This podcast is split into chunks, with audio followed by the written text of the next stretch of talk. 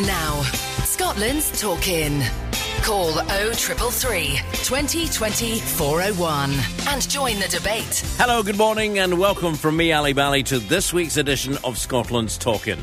Two and a half years after a phone call to Scotland's Talking, there's going to be an independent review into the mystery surrounding the death of Kevin McLeod in Wick Harbour. Police Scotland's preparing to hand over the case files to officers from Merseyside Police.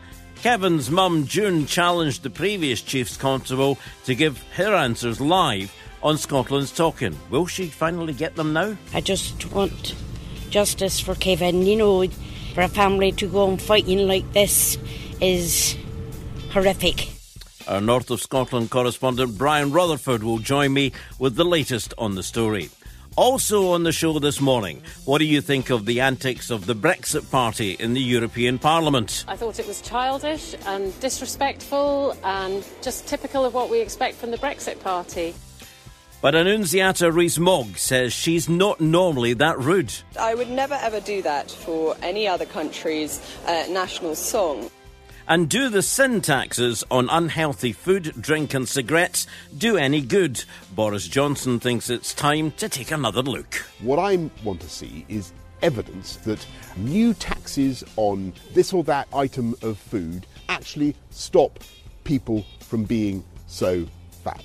So, do you agree with them? Remember, it's all about opinions, and we would like yours. The phone lines are open 0333 2020 401. Scotland's Talking, the podcast. So we'll start off today with um, agreement or disagreement with um, a, a possible future Prime Minister, Boris Johnson, on the issue of junk food. He says if he becomes Prime Minister, he will look again at the so called sin taxes on things that are bad for our health, like tobacco, alcohol, and sugar. Mr. Johnson thinks we should examine whether they're effective in changing our habits, and he's promising he won't introduce any new ones until the review is complete. Obesity is a huge public health challenge, probably our, now our number one public health challenge. It costs the NHS absolutely billions. We've got to, to deal with obesity, but we've got to do it in a way that is evidence based. And what I want to see is evidence, actual evidence, that uh, new taxes on uh, this or that item of, of food and taxes which fall disproportionately on poorer families actually stop people from being so fat. All right? That's, the, that's if I can put it that way. Uh, you've got to make sure that it's discouraging people from uh, consuming what they're doing, or whether it's just a bit of a, a bit of a gesture. Now, everybody struggles with their their weight. I, I, I know me no, no, less than anybody else. Uh, we all know what the issues are, but my question is: Is it really sensible to put a new tax on milkshakes, uh, which will be paid disproportionately by poorer families, when the evidence seems to be at the moment ambiguous about whether those taxes actually reduce uh, consumption and help people with their obesity? So that's the that's the issue. The sugar tax is the measure that forced the makers of Irn-Bru to change their recipe. Now, it may or it may not be a coincidence that the person who introduced it is his leadership rival, Jeremy Hunt. The former health secretary says he'd rather target manufacturers than taxpayers. It comes as a leading charity claims people who are obese now outnumber those who smoke by two to one in the UK. Malcolm Clark from Cancer Research UK says the government need, the government needs to raise its game to tackle overeating. Well, we know that smoking is the the, the biggest preventable cause of cancer, um, and um, that uh, being overweight or uh, obese is is the second. Um, but actually, when you think about it, there's been really good government policy action to you know reduce reduce the chances of us starting to smoke or helping us quit in the first place. So there are fewer smokers relatively, whereas the numbers of people who are overweight or obese are rising. In fact, six in ten of us uh, across the UK are uh, overweight or obese now. Um, that uh, I say that's that's what we're looking at, and that's why we're asking for the government to take similar kind of government-led change to help tackle uh, obesity and obesity rates as they've done to tackle smoking. What we're asking is for government to help create a much healthier environment for us all, so that actually, when we go out shopping, when we go out to restaurants or um, or, or, buy food for our families, that it's easier to all choose healthier options uh, and to be healthier. That's really the nub of it But if we're talking the specifics, um, we're talking about uh, introducing a 9 p.m. watershed um, for uh, junk food adverts on TV and online, as well as uh, restrictions on uh, less healthy promotions in store and wherever we go out and eat. These are the things that you know the academic research shows is going to have the most impact on all of us um, and will help to reduce uh, obesity rates. And we sure do need to reduce those obesity rates, not just from adults, but this is actually about the next generation as well. Last year, the Scottish Government announced plans for a crackdown on obesity with ideas to restrict the marketing and promotion of foods high in salt, sugar, and fats. It could include restrictions on multi buy offers, special meal deals, and where products can be displayed in shops.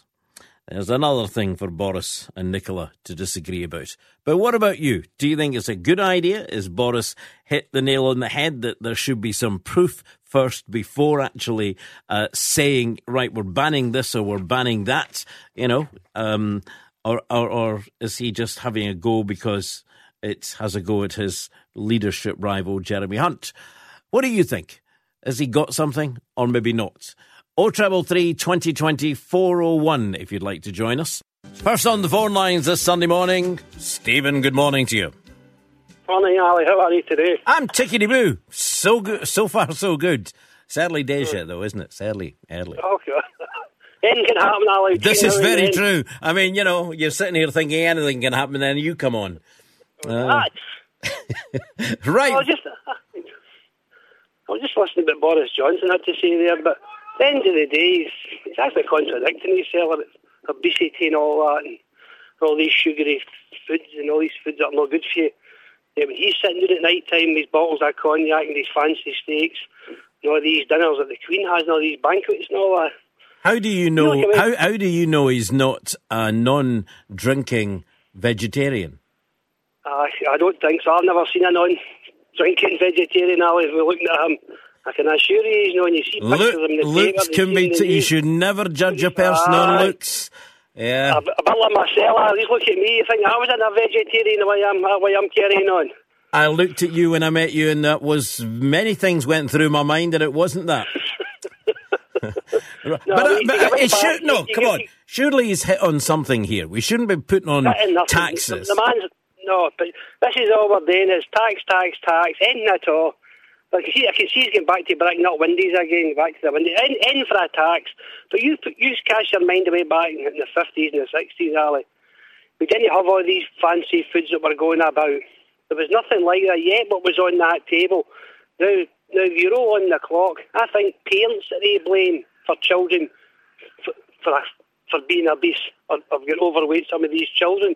Because when you see them, they get far too much money you see them at dinner time when they go to school, they get into all these fancy takeaway shops and all that and mm-hmm. just stuff their faces. Yep. The parents are to blame. The parents shouldn't be giving these children any money whatsoever because a lot of children actually qualify for for free school dinners and, and they'll get healthy when it goes in there. But if you keep giving a child five pound or ten pound, they must get a fortune these Wayne's Alley. Every day you see them and they're, they're buying everything. If I know that, they're out there, they're smoking and they're doing things they shouldn't be doing. But parents, I think, are to blame.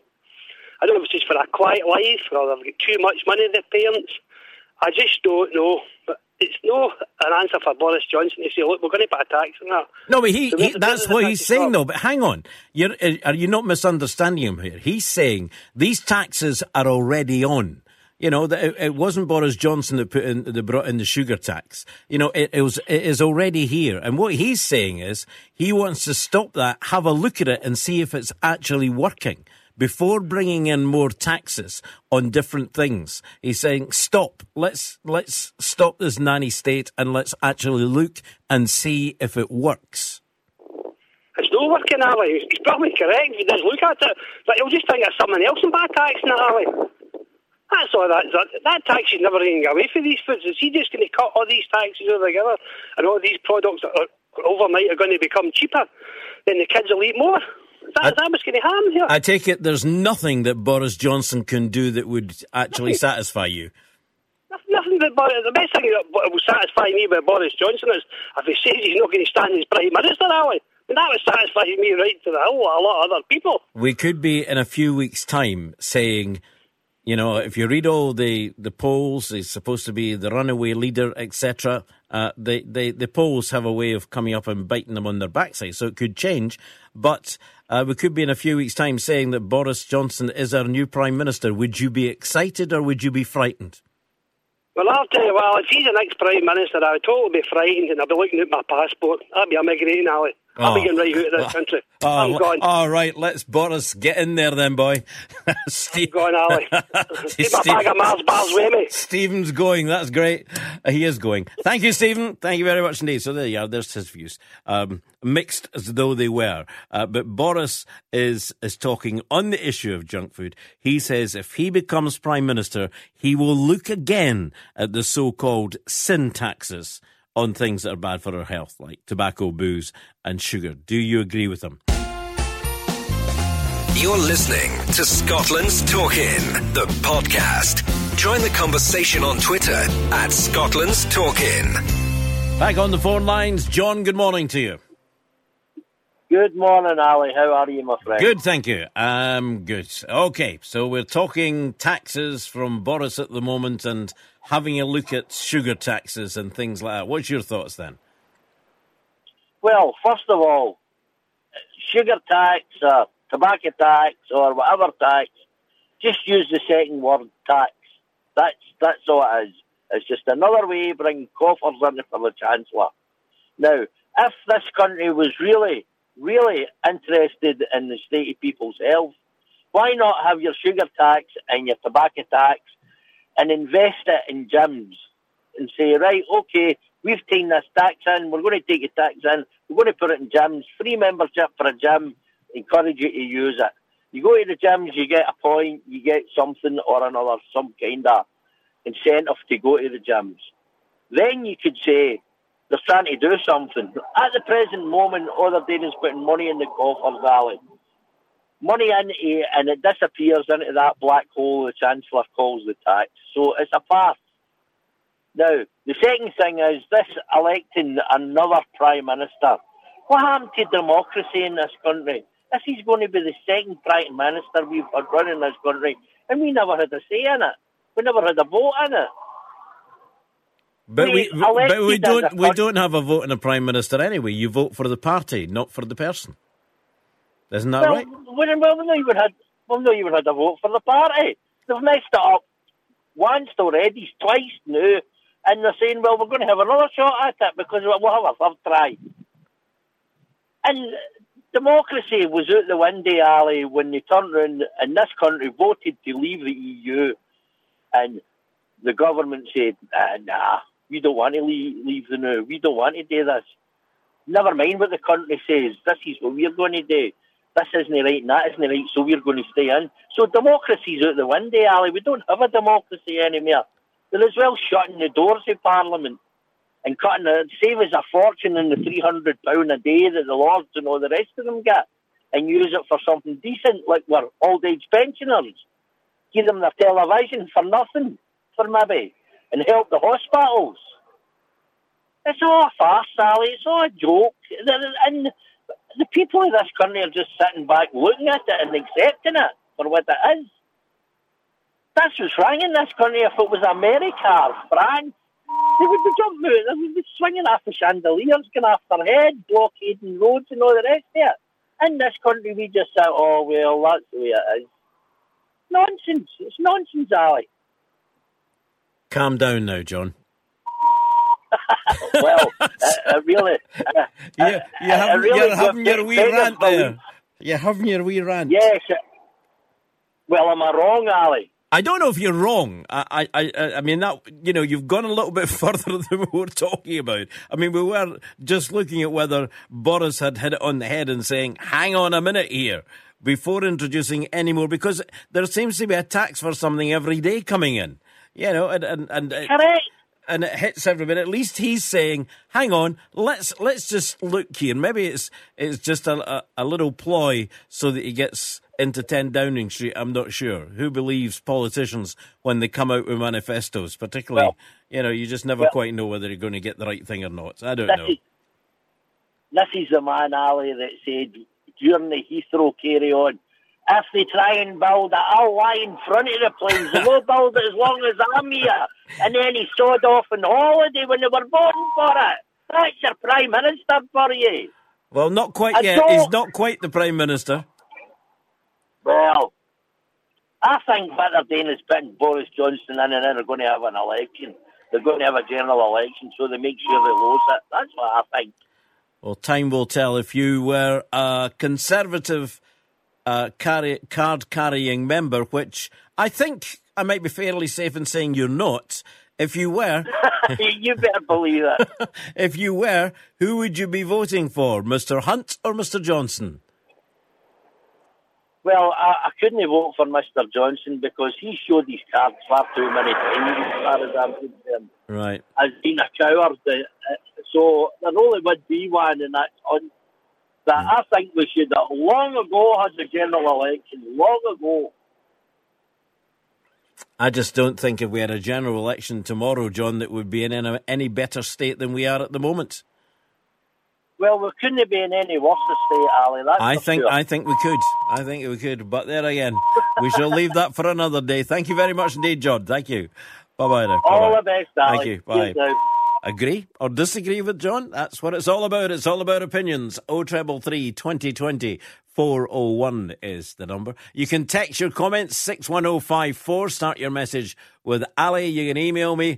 Email address is Ali at thegreatesthits.co.uk. And of course, hashtag Scotland's talking. Plus, we're also on Facebook as well. Ally Bally Show. We're talking about things on there too. So those are the various ways that you can comment. Uh, here's one that says regarding the Brexit party's antics, which I'm coming to us in a moment, Bill. But since you've started us off, that's fine.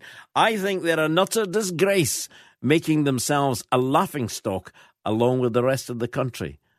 I, I sort of agree with you there, Bill. I have to say, when I was away this week abroad, and when I I watched on television them beaming the uh, the whole situation going on, I thought, goodness sake. We'll come to that in a minute. Uh, Liz, hi Liz. Good morning to you. Uh, Ali, all addictions are linked to the need for comfort. These substances, sugar, tobacco, alcohol, and fast foods, are readily available, legal, and serve the purpose. The only people benefiting from taxing them are the government. Wondered where you were going with that, Liz. I wasn't quite sure, but okay. So let's read that again. Addictions. So you're saying fast food are addictions? Don't think so. Surely not, are they? It's amazing what people are addicted to, I suppose. Um, addictions are linked to the need for comfort. And when you need comfort, you reach out for things with sugar. I'm lucky I don't. I can't even eat chocolate. I just don't like it. I know, I'm weird. Wife keeps telling me that. You don't like chocolate, you're weird. Uh, I know. Um, tobacco, nope, never touched the stuff. Um, once, I think. Uh, alcohol, occasionally. Fast foods, very often. As you can tell by the shape of me. Anyway, according to, to Liz, they're all legal and they serve a purpose. So leave them as they are, I think she's saying. Thank you, Liz. 20 minutes away from 11. Uh, we we're talking there from Bill about the, the Brexit party's antics, acting like school children. Um, we'll talk about that in a second. Scotland's Talking, the podcast. Uh, I just want to ask you this one. Uh, what did you think of the behaviour of some of the British MEPs at the European Parliament? It was the first day of term, but quite honestly, I thought some of them were behaving like schoolchildren. Uh, Nigel Farage and his Brexit party turned their backs on the chamber during a live performance of the Parliament's unofficial anthem, Beethoven's Ode to Joy. Some people said it reminded them of the Nazis doing that in the German parliament in the 1930s. and the newly elected Lib Dem MEPs marched in wearing te- yellow t shirts with a crude slogan about stopping Brexit. This is how Annunziata Rees-Mogg of the Brexit Party defended their actions when she was questioned by Adam Boulton on Sky News. I would never ever do that for any other country's uh, national song. But we have to remember that the EU is not a nation. It should not have an anthem, it should not be arranged in that way because it doesn't have a united peoples, and Britain should have left it months ago. Well, the point's being made that uh, UN bodies, the Olympics, uh, they all have anthems. And uh, if you are participating in uh, the, the parliament of that country, surely you should respect it. It was referred to as the nation's song. I don't believe that it is in any way credible to call the European Union a nation, and that's what I was objecting to. It was rude, though, wasn't it? I, I think it's rude to, to claim that the British people are part of a nation other than their own. Well, I, uh, you know, I, I, I, still think I'm looking at the reaction on social media. I mean, a lot of people think that, uh, you know, it was a rather pathetic protest, and frankly, not something they'd expect uh, from someone like you.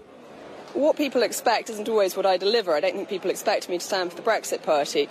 But the fundamental point is that Britain is a democratic nation and our votes should be recognised. We should be an independent nation with our own sovereignty by now. That hasn't happened. We have to make sure it does. So, what do you feel about Liberal Democrats wearing uh, bollocks to Brexit t shirts? Do you think that's okay as well? I think that's childish. Uh, I think it sets a very bad uh, impression, particularly for uh, people my children's ages who, who shouldn't be exposed to obscenities. I think it's frankly, just a, a childish prank, but they're free to do as they like. Isn't that a bit pot and kettle? I, I haven't uh, done anything that I would be worried if my children copied. Really? Okay, that's her view. Uh, so, should the Lib Dems be ashamed of themselves? Here's what Caroline Voaden, who's one of their MEPs, had to say. I thought it was childish and disrespectful and just typical of what we expect from the Brexit Party. I, I thought it was appalling. We are embracing Europe and we have come back to Europe with 16 Liberal Democrat MEPs rather than one, which is a huge endorsement of our policies. And we came in with a one strong, clear message. And the best way to do that silently for the cameras was to wear a T shirt and all our colleagues were thrilled to see us, and as we walked through into the Parliament, people were patting us on the back. We've come here to do a job. We want to stay here. Brexit has not happened yet, and we are absolutely determined that we will be here for five years, and our European colleagues want us to stay here. So we wanted to wear something which would show how passionately we believe in the European project, this ambitious, unique project, which is bringing European countries together. You know, let's not forget that we are actually in Strasbourg this week, you know, a, a city which has changed hands over the century. Wars have been fought here, lives have been lost here. There's a military cemetery just outside the door. You know, this, this city means something, and Euro- the European Union is the most amazing peace project, and we want to remain part of that. So our, our T-shirt was uh, us visibly saying to our European friends and colleagues, we want to be here and we want to stay. So that was their explanation for wearing t-shirts that said bollocks to Brexit. Uh, your thoughts? Oh, treble three, 2020, 401. Did you think it was a childish thing for them all to do? Um, you know, at the end of the day, uh, the British people voted for these people to go over there and represent them. Were they representing you, whether you agree or disagree with uh, being in Europe, whether you want out or you want to stay in? Uh, was it really the way to behave for either of those parties? Give me your thoughts, please. Love to hear them. Uh, you can text once again, 61054, start your message with Ali, or give me a call on 0333 2020 401. Let me just get into some of the social media questions and answers that are coming in now. Um, good morning, Ali. Uh, regarding the Brexit Party, I think they are an utter disgrace. Uh, thank you for that. Um, here's another one regarding the, the tax we were talking about and Boris Johnson possibly for Prime Minister. I'm Gary, and I'll be voting for Jeremy Hunt. All right, so you got to vote then, have you? As he will not allow another Scottish referendum. Okay. Uh, he said absolutely not. He would just say a polite no uh, to First Minister if she went looking for another one. Uh, here's uh, Jeff coming in here. He says, uh, uh I think people do vote for people. I, hear what you're saying. I did say that people don't vote for people. You actually, actually vote for a party. I, am with you on that, Jeff. I know what you're saying. I, I, sort of semi agree as well, but what I meant was legally you're, you're voting for a party. Um, he says, I'm an SNP voter, uh, but I would have voted for Labour under John Smith. He was the last MP who wanted to truly help people, an honest man who came across as a class person, spoke the truth, and most importantly, answered questions, sadly lacking nowadays. Okay, thank you for your thoughts. Um, if you watch the footage, there are yellow shirts with their backs turned to the song. That came from, from Andy. Okay, Andy, thank you for that. I think just think the the whole uh, thing was a bit of a disgrace. You know, I, I, just not the way I would have thought to behave in, in Parliament. Uh, morning, Ali. Uh, going back to healthy sugar taxes, etc. Uh, when healthy mineral water costs more, sometimes double more than fizzy drinks. I know. I drink a lot of water, and and um, it does cost a bit when you're buying it in bottles. Uh, with high intakes of sugar and additives, you know there is a problem. Kenny says uh, those so called taxes um, are only contributing towards poverty and do not help the situation. As for the MS- MEPs, I think it was disgusting behaviour by them. Ali, here's one from Michael. Uh, where does all the tax go that is put on these items? Where does it actually go? We seem to get increases in everything these days, but seem to be more cuts in services. It's true, isn't it? It's very true. Uh, everything's going up, but, you know, they're always complaining about not having enough money. Uh, Ina, I'm going to squeeze you in quickly, Ina, if you can make your right, point quickly. Okay. Uh, my point is, Ali, you're talking about respect for uh, the, the disrespect actually for the Brexit Party and the European lot. Um, is that the same respect that they've given to the European taxpayer, these parasites in Europe that have taken uh, a court case out because they were asked to submit their uh, receipts for their spending on their credit cards that mm. they get. Mm-hmm. They went to the ECJ and my, my, they said, don't worry, keep on spending. It's somebody else's money and just you use it for whatever you like. Yeah, just go. Is that to... the same respect that they are given to the people in this country uh, that are pouring copious amounts of money in and they're out there spending willy nilly? you talk about respect, it's a two way street and you get no respect out of Europe. I know, I'm going to have to leave you there because I'm really up against the clock here for the news, but thank you very much indeed for coming in with that. You're listening to Scotland's Talkin, the podcast. Join the conversation on Twitter at Scotland's Talkin. Back in January 2017, June McLeod confronted Police Scotland's Chief Constable Phil Gormley, who is no longer in the job. Let's hear that exchange and more about June and her husband Hugh's desperate quest for answers. I had heard on the radio that day Mr. Gormley was going to have a t- uh, phone in. June got through on, on the, the live talk in. My son, Kevin McLeod, was found dead in Wick Harbour almost 20 years ago and the Procurator Fiscal told the police, then Northern Constabulary, of course, to investigate as a murder, and they didn't do it. I want you, Mr. Gormley, to tell me why your new police force is refusing to right that wrong and carry out a new investigation. Well, June, um, I'm I'm very sorry to hear that, and that that's not meant to sound trite. I didn't immediately recognise y- your name and, and, and the dreadful experience you've been through. I'm quite happy off air to examine the circumstances that you've referred to. I got to speak to Mr. Gormley uh, briefly, and uh, things seemed to sparkle from there. We're getting through. We're speaking to somebody. We're speaking to a human being. We're not writing letters. Joining me now is our North of Scotland correspondent, Brian Rutherford. He's been investigated this injustice for several years. Brian, good morning. Yes, hello, Ali. It's actually a good thing that someone has actually been investigating this case because that's not what happened back in 1997.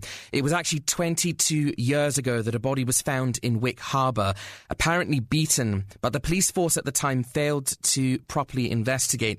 What I mean is, Northern Constabulary officers ignored an instruction to launch a potential murder inquiry. This retired homicide detective Ian McKee tells us just how sloppy they were but the investigation was was terrible. It, it, was it was really was terrible. There's no doubt at all now with the formation of Police Scotland, there's entirely different processes are put in place, and I think that um, Kevin's uh, tragic death has advised that creation of that system. The things that didn't happen, I mean, the, the uh, clothing was burnt at the time. There was a failure to um, interview witnesses who were quite readily available, and as you know yourself, as time passes and years pass, people people retire from the police, people die, people pass on, and memories change. So basic police work was not done, and that rubbished any chances of collecting and examining potentially vital evidence. So that's left the McLeod family in the dark for two decades now. And if you're wondering what sort of impact that's had on Kevin's family, as one of the 24 year old brothers tells us, Andrew says he lives a very lonely life now. It's uh, been devastating. It's not very nice. Well, I'm not as outgoing as I used to be, but it's just something you've got to deal with. It's part of life now for a family. I just celebrated my birthday three days before what happened to Kevin, my 22nd birthday, and I now don't ever celebrate birthdays anymore. Hopefully one day I will, though. It's just sad that he's gone. It's no easy, there's just an emptiness in life now without Kevin. And we heard from Mum June earlier. She's faced some of the biggest and worst obstacles throughout this ongoing hell, which the family have faced every day. My health deteriorated. I took bad depression, didn't go out. I wanted just to be on my own. I really hit rock bottom. I was drinking far, far too much, just to blank things out of my head next morning I'd be up and looking for more drink just to blank things out of my head. Well, since speaking to us, June has overcome those challenges, but you can certainly see why the McLeods were owed an apology from authorities because they had never really taken the family seriously enough to help them heal. And that's why the current Chief Constable Iain Livingstone flew all the way to Wick. He wanted to say sorry that was December 2017 when he spoke exclusively to Scotland's Talking. I wanted to come up here to apologise for the very, very poor investigation into Kevin's death in 1997, but also to apologise for how they've been treated since then. I'm the head of policing in Scotland, and I felt it was it was my responsibility to come and meet them personally and, and make that apology. What happened shouldn't have happened. I can't put the clock back. I wish I could, I wish that uh, in February 1997 there'd been a, a thorough, proper, and professional police investigation. Brian, that takes us into the start of last year. Now, I remember that very well. You broke the news of shocking claims by an eyewitness, another exclusive interview. Yes, that's right. And there is an ongoing investigation into what you're about to hear. That's why we're protecting the identity of this man. His words are spoken by an actor. I was walking home and I decided to walk on a little hill above the actual harbour. I heard a commotion, voices and scuffling or whatever, and then a splash. I went to investigate. I saw the two people and Kevin in the water. I believe he kinda went under the water. I, I must have made a noise because the two pe- the two people looked round and one gave chase. At the time of those revelations, I personally drove the witness from Wick to a police station in Inverness. That's where he made an official statement to Specialist Crime Division detectives. They are aware that the witness lives with post traumatic stress disorder and other mental health issues. And it had been made clear to the detectives by this man that he hadn't come forward sooner because he was living in fear based on what he claims he witnessed. At any given time, I understand that up to 10 major crime investigators have been probing the new information from him, and that led to new witnesses being interviewed after a public appeal. Put aside any allegiances or any fears that they have in relation to coming forward, to do the right thing on behalf of the family and come forward. Recently, there's information came into our, our possession which we are currently um, assessing. We're going through that with a, um, it's a, it's a complex and detailed uh, piece of work which we're going through. We do have officers working on um, the new information that's came, came uh, to light recently. We have experienced detectives from uh, the Homicide Governance and Review Department who are working on that information. Police Scotland's first ever public appeal there asking for help with understanding this unexplained death. But no conclusion has been reached since Detective Superintendent James Smith's media appearance. But I understand, Brian, there have been a few significant developments since then, especially a major milestone being reached by the Families Campaign against this potential miscarriage of justice. Yes, I'll get to the latest development shortly, but you're right. After the public appeal, Scotland's top prosecutor, the Lord Advocate, did order a review of the entire case history. His criminal allegations against the police division is responsible for this review, but we don't yet know what the outcome of those inquiries is. It is a significant bit of work, though, because seven pages in a report written in 2002 actually list potential misconduct by Northern Constabulary officers. So, what prosecutors will have been considering is whether any of that alleged misconduct was criminal. It's one thing for police officers facing disciplinary action over misconduct allegations to escape punishment simply by retiring, but criminal acts would mean that they're not actually untouchable after retiring. Fascinating, and I'm sure something the family will no doubt want to find out as soon as possible. What do they know at the moment, Brian? Well, Ali, earlier in the week, uh, what they did find out was a major development. Kevin's relatives met with the senior prosecutor. They also met the police force's head of major crime. What they were told by both of them came as a huge surprise.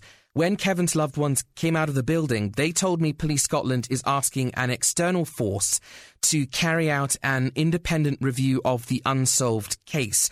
To be clear, what that means is Scottish police are asking an English constabulary to take the lead.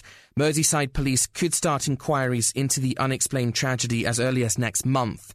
And I understand Police Scotland's preparing to hand over case files. Here's Kevin's uncle Alan reacting to this new major milestone. The whole family's encouraged. We come out there, you know, quite delighted that this is something that we've been looking for. We've been asking for an external force now for many a year. We've asked Northern Constabulary, they, they refused it and now we're glad that uh, Chief Constable Iain Livingstone and the Lord Advocate Mr Wolffe has now listened to the family because as they know our trust and confidence in policing in Scotland uh, is at a low is at a low and uh, hopefully now we'll get the result that we've been looking for for 22 years. Hopefully so, but I think we are potentially coming close to being out of options to take this forward. What I mean by that is that although this independent review is the most significant development yet, it is possibly the family's last chance for answers. Now, we heard that former detective Ian McKee speaking earlier. Here's his take on things my, I think, objective view of the whole thing, knowing what I know of the police service and investigations and what I know of the case, not only do I think it is the end of the line, but I think for the McLeod's sake and for the family and for the emotion and the whole, the whole eh, horror that this has been for so many years, it should be the end of the line. And sometimes, you know, we fight the good fight against injustices and then we find out that even though we fight as hard as we can, we cannot fully overcome that injustice. But I think that the McLeod's managed after all these years to achieve a sort of justice for Kevin through a, a full apology, and that was a fulsome apology from Police Scotland. I think that's something so, Ali, that's you up to date on the latest situation, but of course it is developing. So, I'll keep us posted on whatever happens, possibly in the near future. Brian, thank you very much indeed for that. Our North of Scotland correspondent, Brian Rutherford, there. Scotland's Talking the podcast. So, we've been talking about a couple of items this week. Uh, what did you think about the behaviour of some of the British MEPs at the European Parliament? And do you agree with Boris, John- Boris Johnson on the issue of junk food? He says if he becomes Prime Minister, which is looking likely, He will look again at the so called sin taxes on the things that are bad for our health, like tobacco, booze, and sugar. Do you agree with him? Is it time to have a look at them? Lots of comments coming through on social media, so we'll get to them in a few moments. But Willie's on the phone. Good morning to you, Willie. Good morning, Ali. Uh, basically, the, the carry on over in the European Parliament, I mean, that's what it's all come down to now gesture politics. Mm. People just uh, standing up and, and trying to put over a message without actually saying nothing. In fact, that, that's a good metaphor, actually, for, for any parliament. But uh, yeah, that's all it's down to now. No one has anything fresh to add. No one has anything that that uh, will move the situation forward. So they all just resort to gestures. Yeah, it is. It's. Uh, I'm just looking at um, a comment here from Angela. She says, um, "I previously have voted Labour, um, but uh, in the current politics in Scotland, wouldn't do so again because I don't believe they've got what I want." Um, but she says those politicians who asked us to vote for them for uh, the European elections, um, they've just turned me off. She says um, even uh, the Lib Dems wearing T-shirts and saying bollocks to Brexit, whether you believe in it or not, it doesn't matter. She says they should not have behaved in such a childish manner, and I would really enjoy if if a member of the Liberal Democrat Party, whether local, national, or whatever, who are indeed at the moment um, electing a new leader, yeah, that's true, Angela. Um, and I, and I read somewhere that they're both they're going to announce their winner on the same day as the Conservatives are announcing their winner. I think um, that might get lost in the news there. But uh, Angela Angela's making the point. All I was saying there, Willie, is that An- Angela's making the point that um, you vote for someone and they they treat your vote with disrespect. That's what they were doing. They were treating the voters with disrespect. Exactly. Uh, they, they, as I say, they do just what they're, they're instructed to do. They turn up on mass with t-shirts on, uh, or they turn their backs, um, whatever, knowing that that'll be commented on, but uh, they have no new, fresh ideas to to bring on. Mm. So, so that's what the, the talk's all about. Uh, I mean, I, I've had my own thoughts on all this this Brexit situation, all that. I mean, basically, to me, the, the clock is being run down until Halloween, and then the, will, this country will leave with no deal and with Boris at, uh, at the figurehead. Uh, he'll set out the, the the storm that will come uh, at that time. Obviously, all the, the, unemployment will rise. All all the, the, the heartache and the pain that this, the, the people of this country will suffer. Boris will sit that out. Then eventually he will be swept aside, and some other faceless Tory, someone like Fox, will take over for the long term mm. exploitation of the situation. See, I, I had a comment to me this week uh, where someone said, um, if Boris Johnson takes over, it will be really exciting. And I looked and I said, exciting is is a strange way to put it. I said, well, British politics is a bit boring. And Mrs. May was very boring. And she didn't really get anywhere with the country. She didn't lead us anywhere. She's led us into this mess. Boris Johnson believes in what he's doing, and we had this discussion on whether that you know exciting um, was was the right word. He said, and and this person said, no, I believe that you know, like the doom and gloom we talked about, that everything was going to happen if we if we came out of Brexit right away. The previous chancellor said everything was going to go uh, downhill, and it didn't happen. And uh, and this person doesn't believe it'll happen. So Boris has has the believers as well. I find that unbelievable. Yeah, uh, I mean, so did I. But I had a drink in my hand at the time, so it was okay. it's it's like saying that running full pelt into a swamp is exciting. Mm. Uh, yeah, it is exciting until you, you realise that you're stuck and there's no turning back and you're going down and down and down. Yeah, that's the kind of excitement we can all do without. Who would have thought 10 years ago, you know, when we look at the world politics at the moment, Uh, Trump on one side and Boris on the other. Oh. Well, I was I, I, was amazed to learn about the secret air bases they had uh, the Revolutionary War that Mr. Trump was speaking about the other day on the Fourth of July. I mean, uh, you couldn't make that up. The, uh, uh the president of America re- telling people about American history and saying that the, the Washington's troops guarded the air bases. Mm.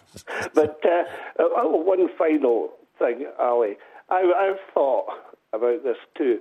If in 2014, or even before that, when people were agitating for the referendum regarding, uh, not 214, sorry, 216, the referendum regarding Brexit, if someone uh, in the European Parliament had stood up then and said, uh, I'm sorry, but you've already had a referendum, so I'm politely saying no. What sort of reaction would this country have given to that? Mm. It's uh, rather like Mr. Hunt's uh, polite no to, to us having another another independence referendum when everything has changed since the last one. It's going to be interesting times ahead, no matter who gets into 10 Downing Street. Interesting and, and hard. But maybe not exciting. Well, not the, the kind of excitement no. we look for. Willie, good to talk to you again. Thank you very much indeed. Brendan, good morning. Hi, good morning, Ali. Morning, Brendan. I was uh, want to comment about the extra taxes that Boris Johnson said they were going to take. Um, he's been honest. The SNP, before they went in, they never told us they were going to increase taxes. Mm-hmm. Now, I'm, I work offshore. I'm paying £1,500 a year more tax than all the English guys I'm working beside. That can't be right. So we're the highest paid taxpayers in Britain, the Scots. We've got five tax bands now. England's got three. And then I got paid off two and a half years ago and I phoned the Social Security because I thought I'll sign on. And she said to me, the first question I want to ask you is, do you get, have you got more than 16,000 in the bank between you and your wife? I says, yes. You're not entitled to anything. I've never had a penny social money. I pay the full council tax. I pay everything. And now I'm back in work. I'm paying £1,500 a year more than the guys that's work, I'm working beside, the English guys. Mm-hmm. Now, Nicola Sturgeon keeps going on about, oh, the workers' rights, workers' rights. She's she's against the workers. She's taking the money off me. The last day Alex Salmond was in office, he let off non-council taxpayers of 550 million quid. And we're making up for that because she says that some of this extra tax was to pay for amenities and things that the council tax should have been paying for. So they're ripping us off the Scottish Parliament and they keep saying they're for the workers' rights. I'm a worker and I've got less rights than the guys I'm working beside. Right. That that can't be right. And uh, do you, you know? Uh, you know, when we're in a situation that we are, though, um, that this country, I'm talking about Scotland at the moment, um, Scotland, local authorities are are being cut back. The services are being cut back. You're losing mm-hmm. um, facilities, whether it be libraries, swimming pools are being cut in times mm-hmm. that uh, mm-hmm. they're open. All these things are happening. Um, do yeah. you do you really grudge that extra that you have to put into the Scottish economy? Well, when I see the way that she's handled the economy, Nicola Sturgeon, she's a disaster. She paid one pound for Prestwick Airport, and the Australian company that sold it to her couldn't believe their luck because they took on all the liabilities. They lost 40 million in the first year because the Daily Telegraph done an investigation. They've been losing a fortune, at least 10 million every year mm-hmm. on that. And there's only one carrier flies out there is Ryanair, and they says we're moving to Glasgow. So the fact that they're still there, they must have done a deal with them. But that's all taxpayers' money. They bought the steelworks in Motherwell for millions off Tata. Tata couldn't make it work, and the director of Tata says whoever buys this, they're paying four times for their energy what the Chinese are paying and twice what the French are paying. So that I don't know how they can make that work. That's all taxpayers' money she's firing. They've done a survey in the Forth Road Bridge with the Japanese engineers come over and say there's at least another 30 year in it on that bridge, but they, they ignored that, built a new bridge, and Sturgeon says there'll be 10,000 jobs created. She keeps coming out with this magic 10,000 number. All the concrete came from France, all the steel came from China, and the company building it was Spanish, and it was like 1.2 to 1.4 billion. That's a lie that she's been saying oh, about 10,000 jobs. I don't know anybody that worked on that. I worked in the construction industry. I don't know anybody that worked on that bridge. And, and now you... the offshore wind farm that's off yep. Methil. That's just what I was going to say. Pound. Yep, yep. Getting built in Indonesia. It's crazy, isn't it? And and right on the doorstep of Methil, and she promised. She says this will create ten thousand jobs for Scotland. She keeps coming up with this ten thousand number. She is a clown with the economy, and she's taxing us to make up for her mistakes and for their mistakes. She's an absolute buffoon. I think when you, you are right with, with, BiFab, particularly in sitting in Methil and Burntisland, the yards sitting empty, the workers able to do the job, but they're bringing, and it's mm-hmm. just off the coast of, as you say, of Methil, and they're bringing, that's right. yeah, they're making Indonesia. It's absolutely I, mad. Uh, that's right. I worked for five years in Methil. I'm right. a welder. Right.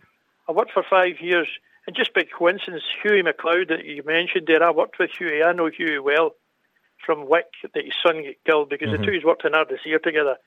But I'll let the investigation. I've, I've heard everything from Hughie about that. I'll let the investigation get to that. But Methil, the men, the workforce have been betrayed. They were more or less guaranteed they were going to be building the windmills because Sturgeon kept saying the windmills are, uh, are going to create 10,000 jobs in Scotland. She kept saying that. Just the same as the new bridge is going to create 10,000 jobs. They never created any jobs for Scots. It was China, France, and Spain that done the work. And uh, it's the same with all the, she keeps saying about immigrants, we need immigrants offshore because there's a labour shortage. There's no labour shortage offshore. I know stacks of guys that's never worked for the past three or four years, but there's lots of cheap labour going off there. Mm-hmm. I, I was with a company for 13 years and they brought Spanish, 64 Spanish welders off, eh, over from Spain. They paid all us off.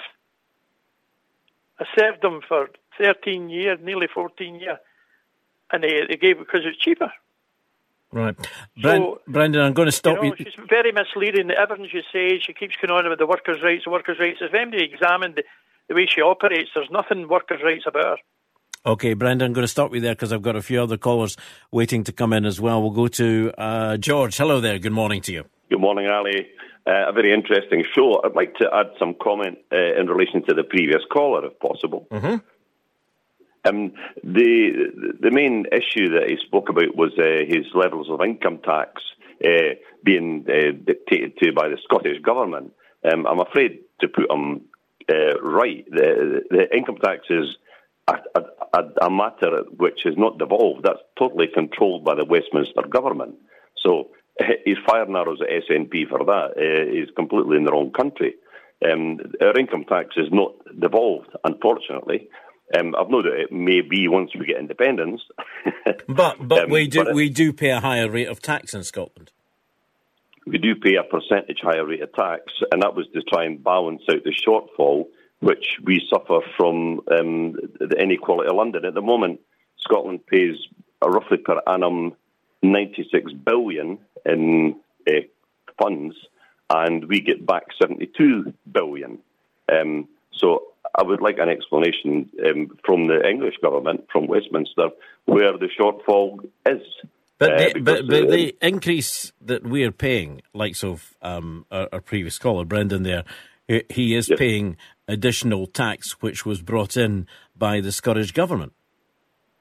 Yes, it was agreed to by the Scottish Government to try and make up the shortfall that uh, Westminster aren't giving us back from what we pay them. So it was the uh, Scottish they, government that decided to bring it in. It wasn't the, uh, you know, they they made it, that facility yeah. was given to them that they could uh, increase the taxes in Scotland should they wish, and they could still do more if they wish to do yeah. it. Um, so what Brandon was saying, it, it, was the SNP government's decision to increase that. Sure. So he is paying that. Well, Yes, but it's not wasted. I mean, um, in, if he goes over the border and tries to get a prescription, he'll pay dearly for that. Also, um, for uh, other costs which are um, made from uh, profits from, from our whisky industry, for etc., go straight into the London coffers. That's 4.8 billion a year. Um, so the, the, fact that they're, they're not taking it with one hand and giving it with the other, uh, they're taking it with one hand and keeping it. Unfortunately, um, unfortunately, the oil industry that he was employed in has had a downturn. That's due to world prices rather than anything to do with the Scottish government. But um, if we had possession of our oil uh, against uh, what he wishes Nicola Sturgeon would lose, um, we, we, would uh, we would have more money per capita than people in Kuwait, which is 66 million per head per person a year.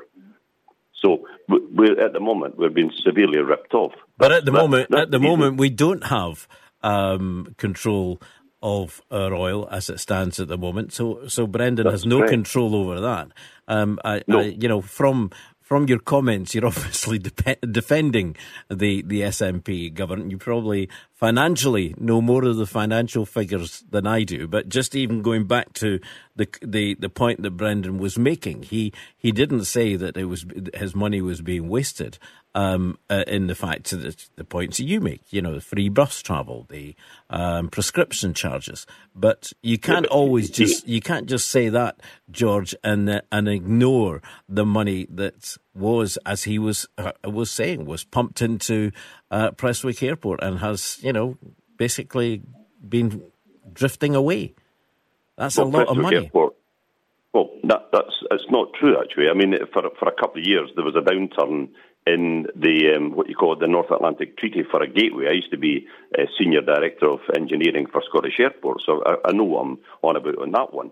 Uh, right, so I'm not, I'm not going to win this argument with you then, well, no, you can do. It, it's a fair discussion, and you made a fair point.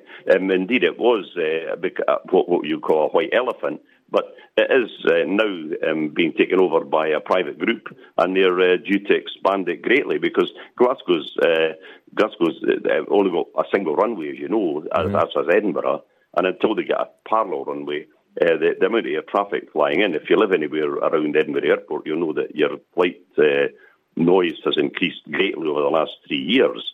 Uh, now, you might say that's a good thing for privatisation or not, but it certainly brings in money, and it brings in money to the capital. Um, and that's the reason Prestwick Airport will, uh, in the next 10 years, become a rising star actually. It's got it's also as a piece of second information. It's got the second longest runway in Britain. So you, you do think there is a future then for, for Prestwick? Oh, absolutely, absolutely. It's also um, on a on a technical level pretty much weather free. Being on the Ayrshire coast, uh, you, you get quite a level of sunshine as opposed to Glasgow, where the the, the hills at um, Evesham uh, produce rain, uh, as, as hills do with precipitation. Um, Prestwick's got an, an excellent weather uh, profile.